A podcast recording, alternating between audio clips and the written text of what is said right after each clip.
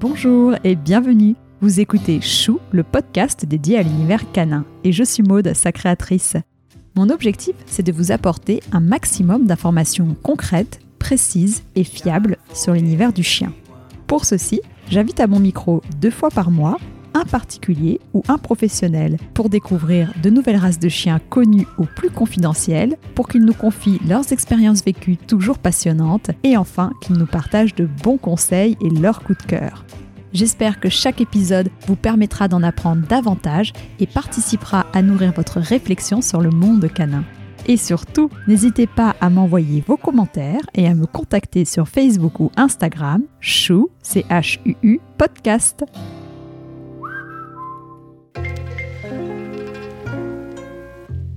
Une bonne santé passe par une bonne alimentation. Et on est tous d'accord avec ça. Mais quel type d'alimentation privilégier pour nos chiens? Et là, plus personne n'est d'accord. Le sujet peut parfois devenir si polémique que peu de gens se risquent à l'aborder.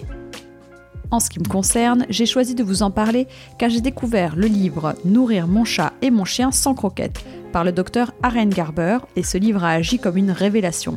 Aren Garber est docteur en médecine vétérinaire, elle soigne depuis plus de 25 ans les chats, les chiens, les chevaux et les nacs.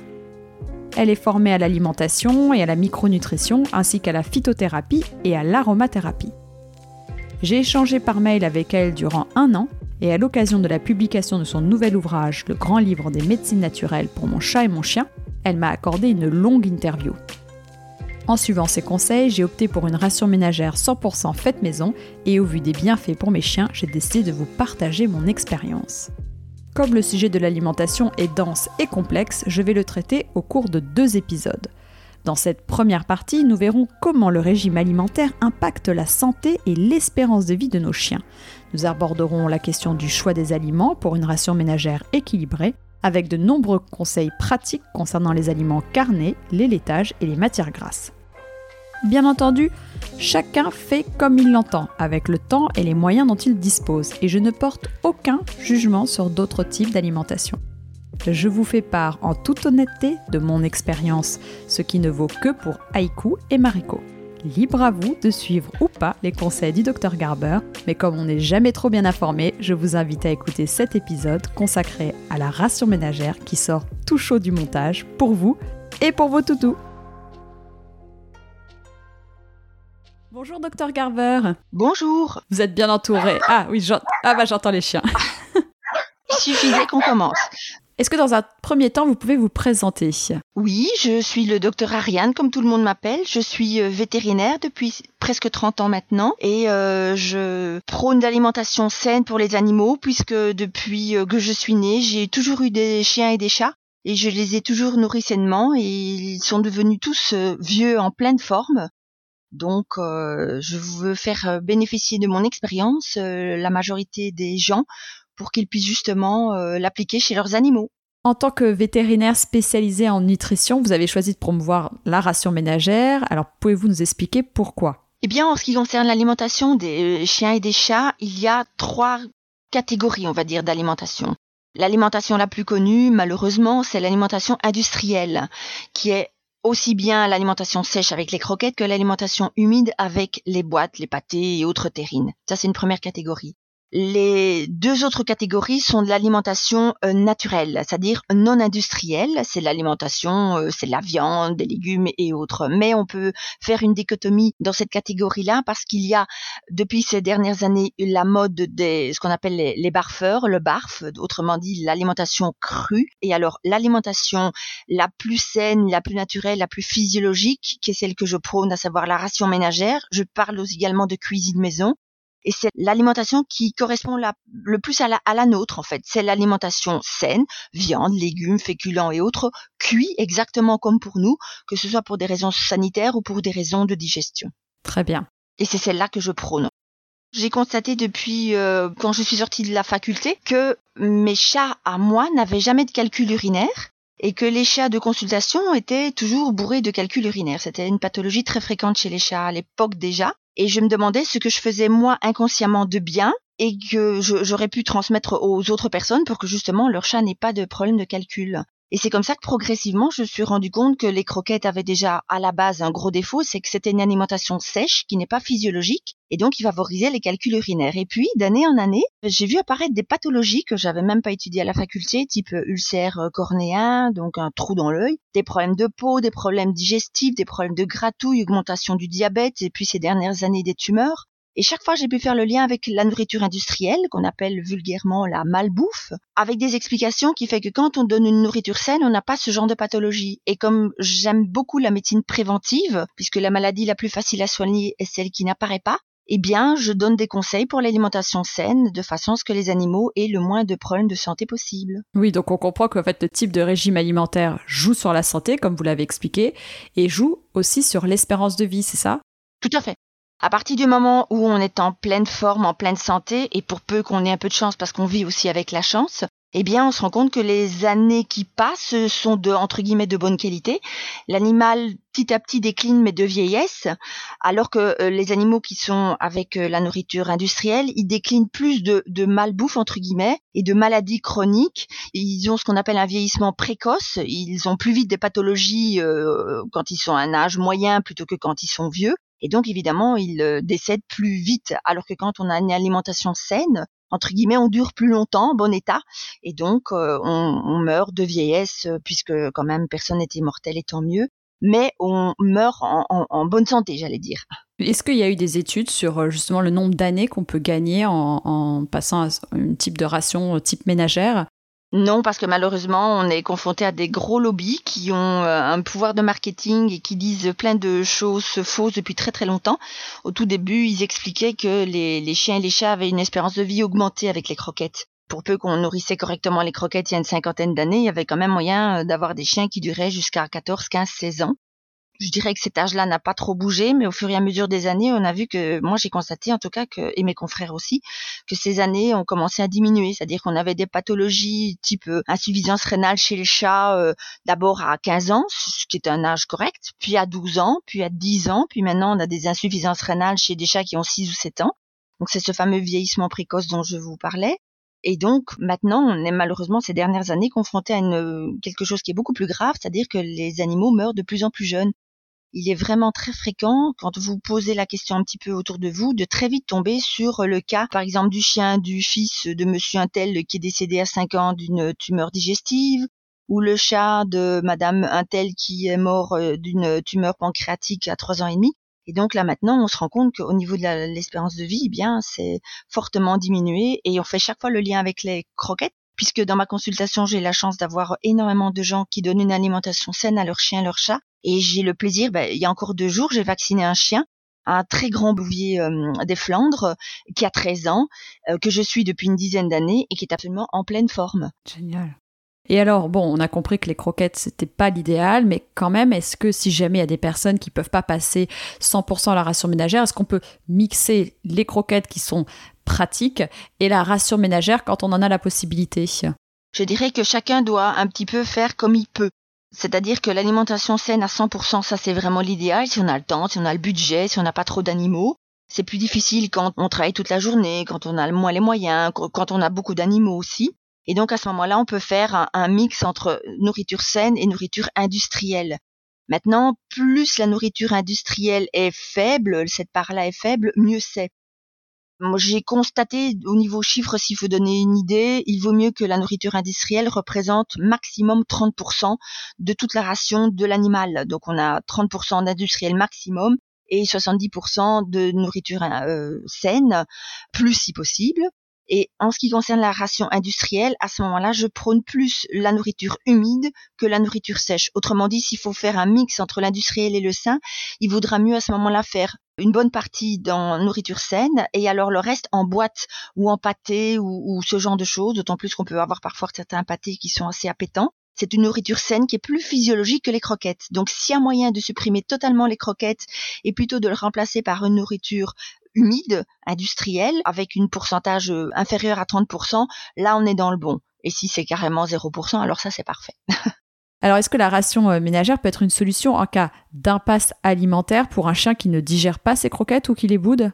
Oui, bien sûr, c'est même la solution parce qu'on a des cas de figure, c'est assez fréquent, d'un chien qui parfois du jour au lendemain ne mange plus ses croquettes. Il les boude, il en veut plus.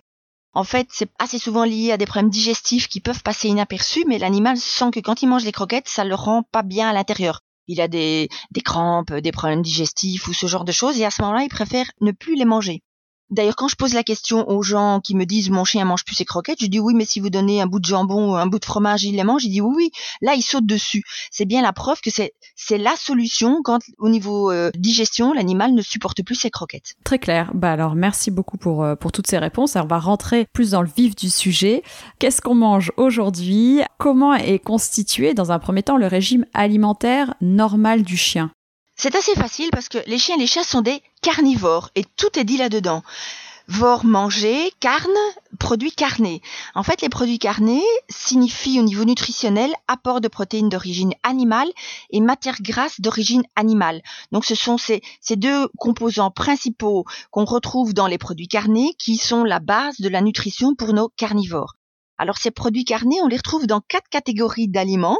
Les viandes en général, que ce soit la viande blanche, la viande rouge, euh, même une simple tranche de jambon, donc les viandes en général. Deuxième catégorie de produits carnés, ce sont les poissons, aussi bien le poisson que vous achetez au magasin et que vous cuisez comme euh, le thon, le cabillaud ou autre, que le simple poisson qu'on trouve en boîte, la sardine en boîte ou le thon. Troisième catégorie de produits carnés, ce sont les œufs. Alors j'ai détourné un petit dicton qui mange un œuf mange un bœuf.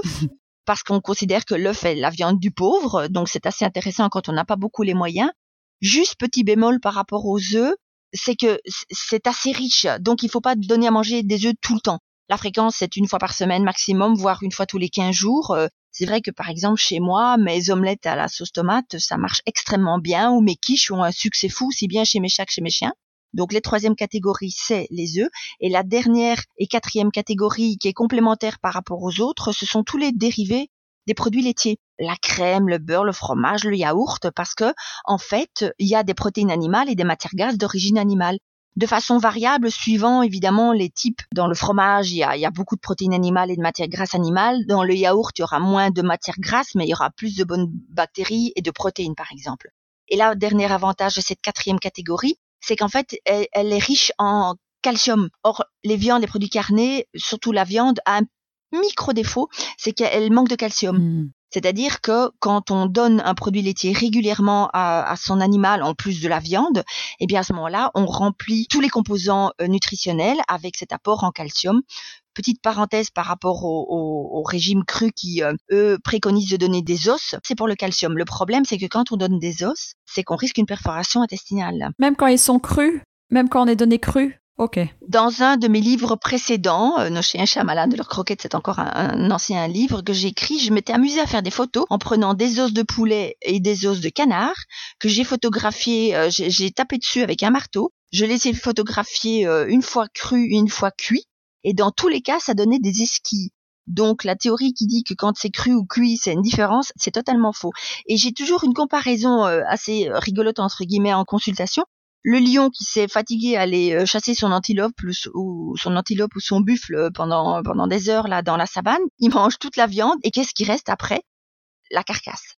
Autrement dit, avec sa puissance de mâchoire euh, et avec euh, le fait qu'il s'est fatigué de chasser, euh, il estime quand même que ça ne vaut pas le coup d'aller manger les os parce qu'il sait très bien que c'est un risque pour lui au niveau de sa ben, de sa vie tout simplement et il préfère s'en passer. Donc si même un lion hmm. préfère ne pas manger d'os, c'est bien la preuve que c'est pas assez nutritionnel et que le risque est trop gros. Or, si justement on comble cette carence en calcium qu'on peut avoir en donnant que de la viande avec des produits laitiers, non seulement on a assez de calcium, mais en plus on n'a aucune perforation. Je plaisante toujours en disant que j'ai jamais opéré un intestin perforé avec un morceau de camembert. Donc euh, le risque est égal à zéro. Très bien. Donc là, quand on revient à cette question, comment est constitué le régime alimentaire normal du chien? Donc il y a les produits cardés. Oui. Alors ça, c'est la base de la base. Il y a également deux autres grandes catégories donc il y a les, fruits et les légumes qu'on met dans la même catégorie nutritionnelle.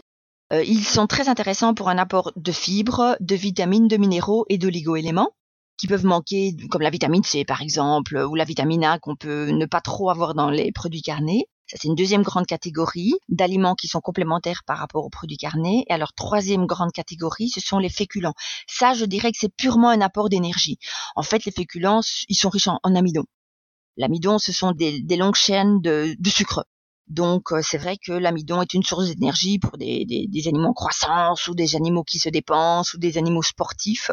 Voilà, ce qui fait que ces trois catégories d'aliments, donc produits carnés, légumes, fruits ensemble et féculents, peuvent faire en sorte d'équilibrer totalement la ration, euh, la ration nutritionnelle de l'animal qui n'aura absolument aucune carence. Et alors en termes de proportion dans les grandes lignes par rapport à ces, grandes catégories, qu'est-ce qu'il faudrait pour avoir un équilibre? Alors je dirais que c'est très variable suivant les, besoins de l'animal. C'est vrai que les besoins d'un animal en croissance ou les besoins d'un animal euh, qui est en pleine forme, qui, est très dépensier d'énergie, ceux qui se baladent énormément, ou alors plutôt le vieux chien qui est plus calme et qui fait sa petite balade pépère euh, une fois par jour avec euh, sa maîtresse, n'ont pas exactement les mêmes besoins. Pour simplifier, on pourrait dire que on considère que par rapport à ces trois catégories, donc produits carnés, légumes, fruits et euh, féculents, on va considérer chez le chien que c'est un tiers, un tiers, un tiers. Chez le chat, c'est plutôt 50% euh, de produits carnés, 30% de légumes fruits et 20% euh, de féculents mais c'est très variable d'un animal à l'autre et par exemple pour un chien qui est en surpoids ou un chien qui se dépense beaucoup moins, on peut fortement diminuer les féculents pour augmenter les légumes de façon à avoir quand même un estomac bien rempli et une, certaine satiété. On n'aura pas vraiment de carence puisque si on, lui apporte moins d'amidon, autrement dit moins d'énergie, ça colle avec ses besoins qui sont moindres en énergie, comme je vous disais, animal vieux ou animal qui a tendance à être un petit peu plus gros. Mais je dirais qu'une bonne base, c'est un tiers, un tiers, un tiers, sachant que certains animaux n'aiment pas du tout les, fruits, ils vont plutôt manger que des légumes, d'autres sont plutôt dingues d'un certain type de féculents. Euh, bref, il faudra fortement aussi vous adapter non seulement au goût de vos animaux, hmm. mais également à, à leurs besoins physiologiques. Autrement dit, si vous donnez beaucoup de féculents et que vous voyez votre chien ou votre chat qui grossit, eh bien, sachez que là, vous en donnez un peu trop, donc vous diminuez, vous augmentez les légumes, et là, on, on s'y rectifie. Très bien, très clair. Alors maintenant, on va rentrer dans les produits carnés et dans la viande. Alors moi, j'avais une question. Est-ce qu'on peut donner tous les types de viande? Oui, absolument tous les types de viande. Agneau, bœuf, porc. En fait, au niveau des viandes, on les divise en trois sortes, si je puis m'exprimer ainsi. Il y a les, les, viandes rouges, donc par exemple le mouton, le bœuf. Il y a les viandes blanches, le poulet, la dinde. Et alors, il y a les viandes très intéressantes qui sont au milieu, ce sont les viandes roses. Bon, la plupart du temps, c'est le porc. En plus, il est intéressant parce qu'il n'est pas très très cher. Et en fait, ce qui se passe, pour avoir une idée, on n'est pas obligé de donner de la viande rouge tous les jours. Pour avoir une idée, une bonne fréquence de viande rouge, c'est une voire deux fois par semaine. La viande rouge est un apport très intéressant en fer. Euh, mais on n'a pas besoin de manger beaucoup de fer euh, tous les jours, de fer d'origine animale. Donc la viande rouge, vous pouvez la, la programmer une à deux fois par semaine, par exemple deux fois par semaine pour les animaux qui sont beaucoup plus sportifs ou les animaux en croissance.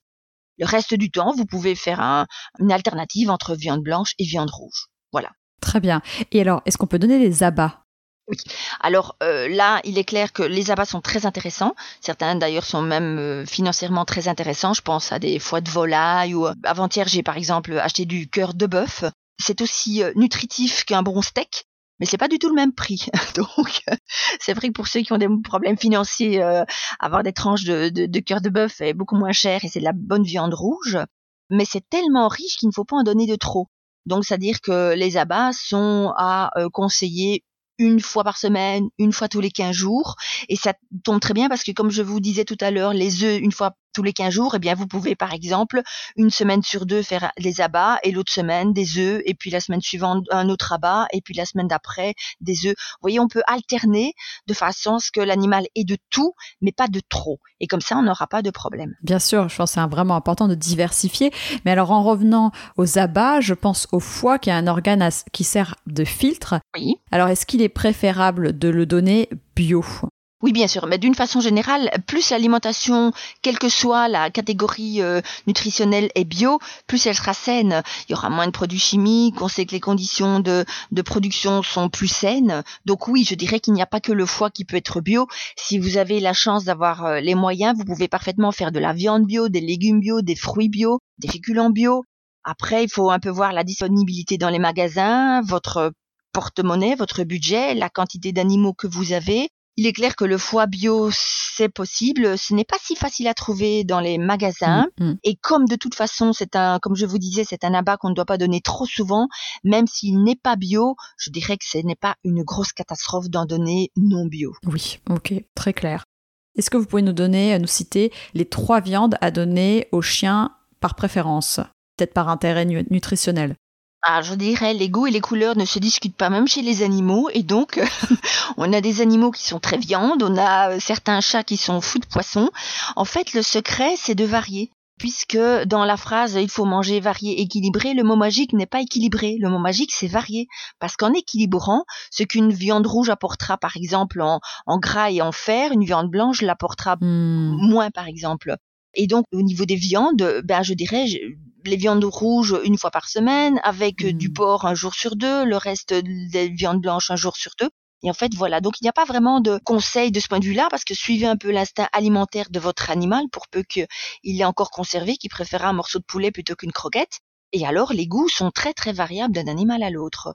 Mais d'une façon générale, varier, c'est vraiment ça le, plus grand secret en fait. Hmm, ok. Et alors, on évite les charcuteries qui sont trop salées, mais est-ce qu'on peut leur donner la couenne du jambon, par exemple? Est-ce qu'on peut donner du, jambon blanc, cru? Oui, bien sûr. Lard? Alors, en l'occurrence, quand vous dites qu'au niveau traiteur euh, et charcuterie, on peut pas en trop en donner, c'est vrai. Il y a, je dirais, trois grands inconvénients par rapport à la charcuterie humaine pour les animaux c'est le fait que ce soit souvent trop salé, c'est souvent avec de l'ail et de l'oignon. Et on a certaines préparations qui sont avec de l'alcool. Je pense à de la mousse de foie au porto ou ce genre de choses. Donc en fait, si vous trouvez des charcuteries qui n'ont pas ces défauts-là, vous pouvez parfaitement donner. Moi, par exemple, régulièrement, je vais chercher chez le traiteur du fromage de tête ou de la tête roulée ou ce genre de choses, certains jambonneaux aussi qui ne sont pas trop salés. Le secret très souvent c'est que je demande à aller au charcutier ben, de, de, me confirmer qu'il n'y a pas eu d'oignon ou de ou d'alcool dans la préparation. Ils sont très gentils parce qu'ils vérifient. Donc une fois que je sais que tel pâté n'a pas ce genre de choses, eh bien je garde ce pâté là comme étant disponible pour mes animaux. Et en plus, on n'en donne pas trop trop souvent. Donc en donner une, deux, fois par semaine, c'est une bonne solution. Ça peut parfois vous décharger d'une de donner par exemple ce genre de préparation qui n'a pas besoin d'être d'être cuisiné pour quelqu'un qui travaille ou qui rentre tard et qui n'a pas envie de se mettre au fourneau. Si on a euh, des tranches de jambon qui restent dans le frigo ou euh, ou un pâté euh, campagnard qui n'a pas ni d'ail, ni d'oignon, ni trop de sel, eh bien, vous pouvez parfaitement le donner à vos animaux. D'accord, eh ben, super intéressant. Et alors maintenant, si on passe aux œufs, euh, est-ce qu'on doit les donner crus ou cuits en omelette? Alors d'une façon générale, tous les nutriments, tous les aliments, pardon, sont à donner cuits chez nos carnivores euh, domestiques parce que justement ils ont été domestiqués. Donc ils ont eu des modifications euh, un petit peu légères, mais quand même assez, enfin, dont il faut tenir compte au niveau de leur tractus digestif, qui font qu'ils savent parfaitement digérer des féculents ou des légumes comme nous, mais d'un point de vue sanitaire, il sera plus intéressant de les cuire pour éviter le microbe, tout simplement. La chaleur tue les microbes, hein, donc euh, c'est aussi vrai pour les produits carnés que pour les, fruits ou les légumes ou les féculents. J'ai assez tendance à, à, dire que, en fait, on nourrit un animal un petit peu comme un enfant. C'est tout ça simple, c'est assez facile à retenir, donc il vaut mieux cuire. C'est valable pour les œufs et pour les légumes, par exemple, bon, les fruits, on peut les donner crus, et les féculents, par exemple, je compare souvent euh, l'exemple avec les humains. C'est-à-dire que si vous mangez une patate crue, on va pas pouvoir la digérer. Ça, c'est pour un problème de digestion qu'il vaut mieux cuire. La cuisson mm. euh, consiste en fait à une prédigestion. Et c'est comme pour nous. Si on mange une patate crue, on la digère pas. Les molécules sont trop longues et trop lourdes à, découper, alors que si on la cuit, on sait parfaitement digérer les pommes de terre. C'est pareil chez les animaux.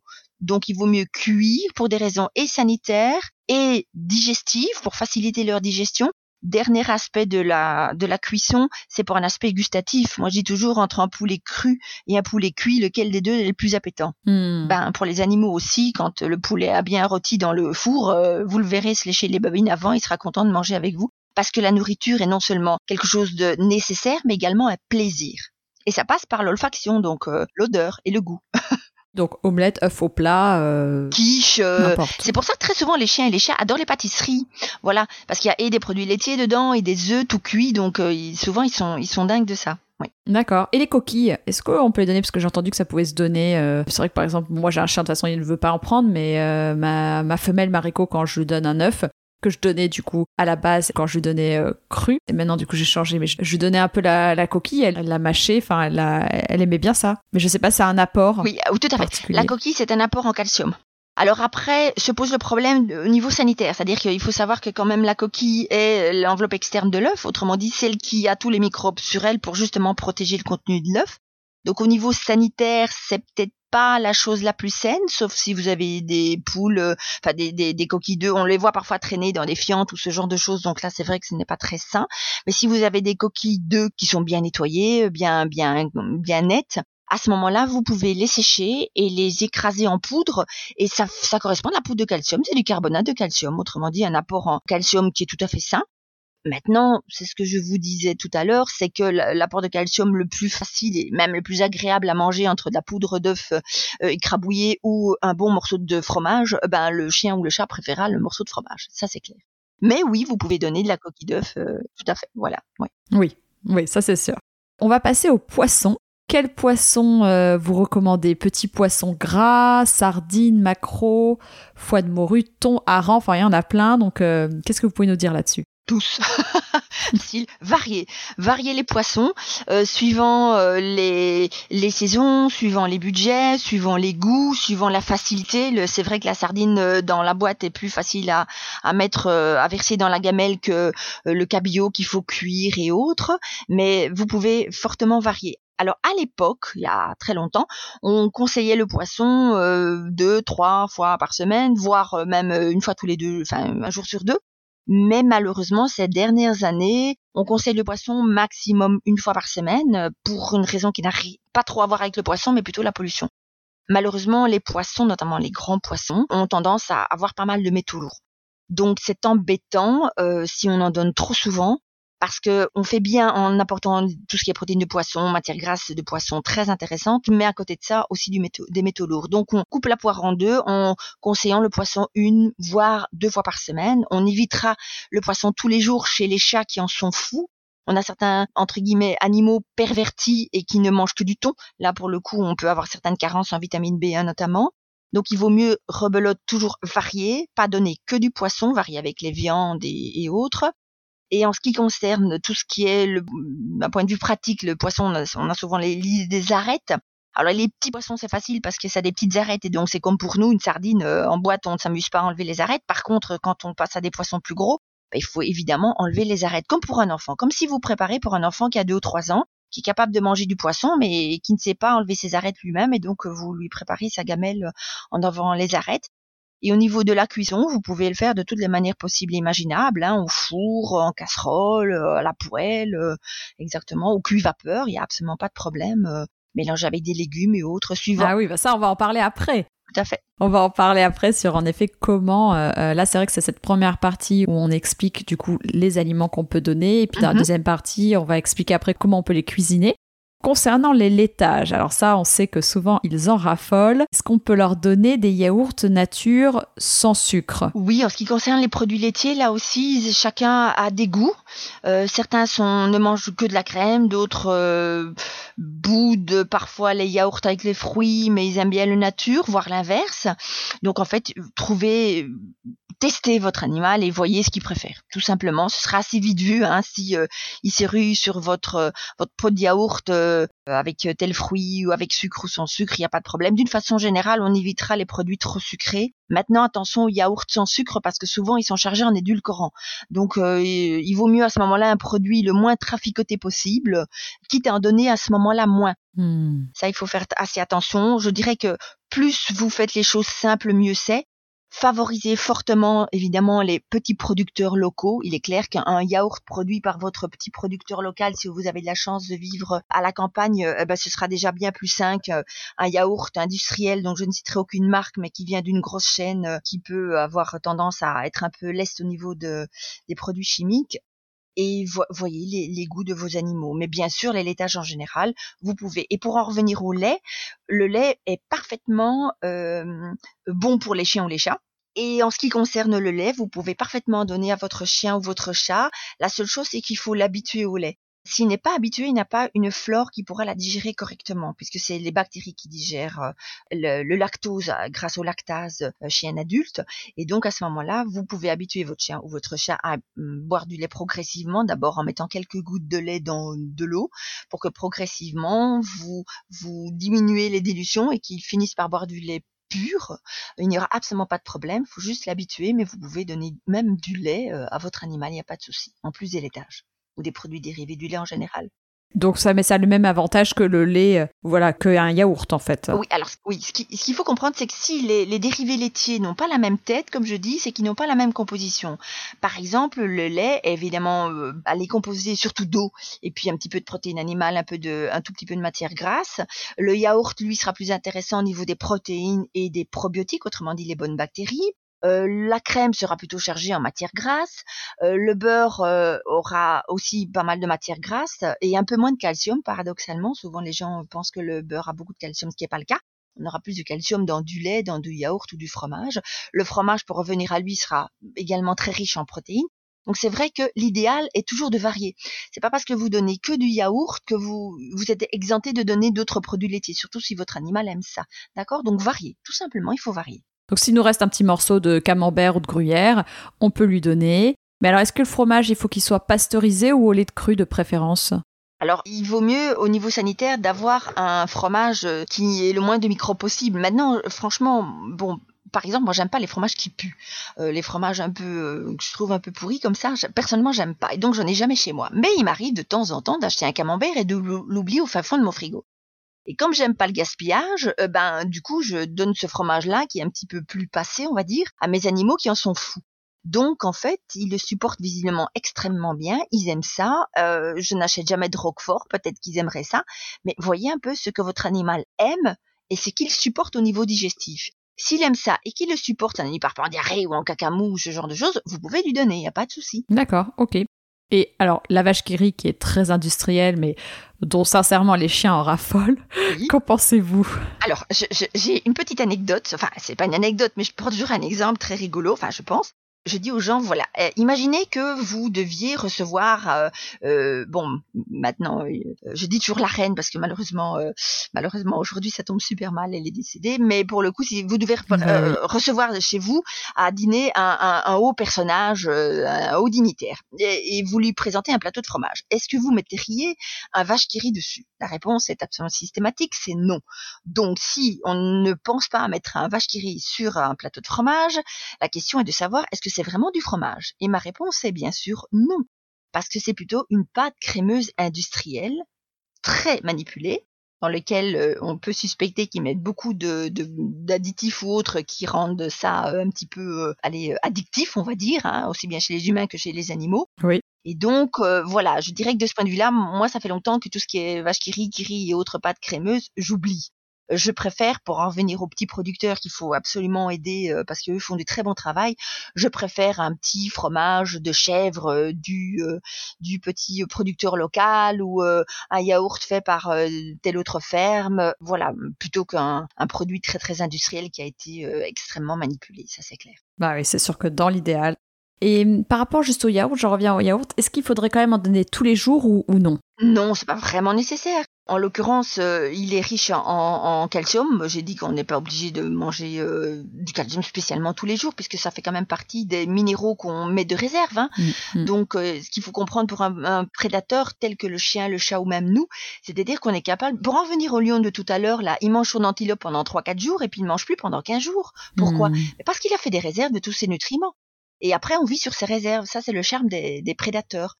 Donc, ça veut dire qu'ils ne sont pas obligés de manger tous les nutriments tous les jours.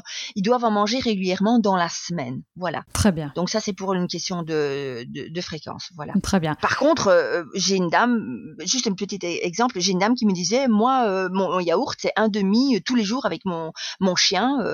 voilà. Bon, ça, c'est après des petits rituels qui font plaisir à tout le monde et il n'y a pas de problème si l'animal le digère bien. Très bien. Par rapport aux matières grasses, donc aux huiles, est-ce qu'on doit faire un apport quotidien d'huile crue pour les oméga 3 par exemple non, alors ce qu'il faut savoir, c'est que pour en venir à la notion de carnivore avec les produits carnés, je vous disais tout à l'heure que c'est un apport de matière grasse d'origine animale qui est le plus important chez nos carnivores.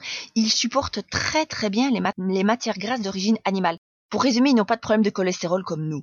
C'est-à-dire que c'est leur première source d'énergie d'ailleurs. Ils vont utiliser ça, les matières grasses d'origine animale. Donc euh, une peau de poulet un peu un peu grasse, euh, un morceau de gras de bœuf ou euh, comme vous disiez tout à l'heure du gras de jambon ou une couenne de lard, ils vont non seulement adorer ça, et en plus très bien le digérer. Et ce sera leur apport énergétique en matière grasse le plus important, dans lesquels il y a des oméga 3 et des oméga 6. Maintenant, c'est vrai que parfois, on a tendance à euh, ne pas avoir assez de jus de viande qui reste, et donc euh, là, euh, quand on met des féculents, des légumes et un petit morceau de poulet cuit, ben, c'est un petit peu sec tout ça. Donc si vous n'avez rien sous la main, vous pouvez ou bien mettre, rajouter un tout petit peu de crème d'origine animale, je vous le disais, donc ça c'est bon, mais si vous n'avez même pas ça dans votre frigo, vous pouvez à ce moment-là euh, mettre un tout petit peu, par exemple, d'huile de colza qui est riche en oméga 3. Il faut savoir que les huiles végétales en général sont moins bien absorbées pour les carnivores que les, les, matières d'origine animale. Donc vous pouvez en mettre quand même deux, trois fois par semaine. Ce n'est pas une nécessité. Il y a certaines personnes qui me demandent, moi j'ai l'huile de foie de morue ou l'huile de saumon, est-ce que je peux donner ça? Je dirais que oui, c'est plus intéressant parce qu'elle est d'origine animale. Oui, l'huile dans les boîtes de sardines. Euh. Oui, parfait. Ça, c'est absolument parfait. Oui, il faut peut-être pas euh, mettre toute l'huile si vraiment euh, la gamelle déborde d'huile, mais vous pouvez en donner. Et par exemple, l'huile de colza, j'insiste beaucoup parce que malheureusement, on entend beaucoup de choses à la télévision on ne la cuit jamais, l'huile de colza, comme elle est riche en oméga 3, elle est particulièrement sensible à la chaleur et vite oxydée, hmm. et donc elle devient toxique quand on la cuit. Donc interdiction formelle de cuire avec de l'huile de colza, c'est plutôt pour nos salades ou pour napper euh, le poulet un peu trop sec de votre, de votre chien. Et pour le beurre, donc vous nous avez dit ça aussi, on peut leur en donner un petit peu dans les, dans les rations. Oui, ils adorent ça. Hein. Certains l'utilisent quand il faut donner un petit médicament type vermifuge ou autre. On peut parfaitement réduire le comprimé en poudre Mélanger ça avec du beurre. En plus, si le beurre est un peu sorti du frigo, un quart d'heure avant, il y a l'odeur. Et par exemple, chez le, chien aime ça, le chat en est fou, tout simplement parce qu'il existe dans le beurre une molécule, l'acide arachidonique, qui est en fait le précurseur de pas mal de, corps gras que le chat ne sait pas synthétiser. Autrement dit, c'est ce qu'on appelle un acide euh, gras essentiel il sent dans le beurre euh, ben, la substance qu'il ne sait pas synthétiser. Donc euh, c'est presque le beurre est, vital. Maintenant, j'ai quand même quelques chats qui n'aiment pas le beurre, ils préfèrent la crème. Bon, comme je disais tout à l'heure, les goûts et les couleurs ne se discutent pas. Oui, exactement. Euh, maintenant, quand on passe aux légumes et aux fruits.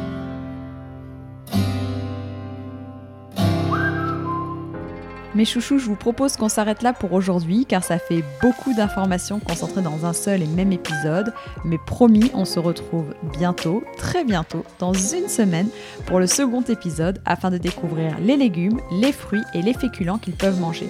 On verra aussi les aliments qu'il faut absolument éviter et enfin les 5 règles d'or pour une bonne alimentation. À très vite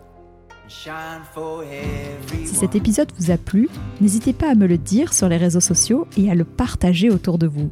Vous pouvez aussi laisser 5 étoiles et un commentaire sur Apple Podcast ou iTunes. Avoir des notes permet de donner plus de visibilité au podcast. N'hésitez pas non plus à me taguer dans une de vos stories sur Instagram, ça fait toujours plaisir et c'est une bonne façon de diffuser le message. Très bonne semaine, prenez soin de vous et de vos toutous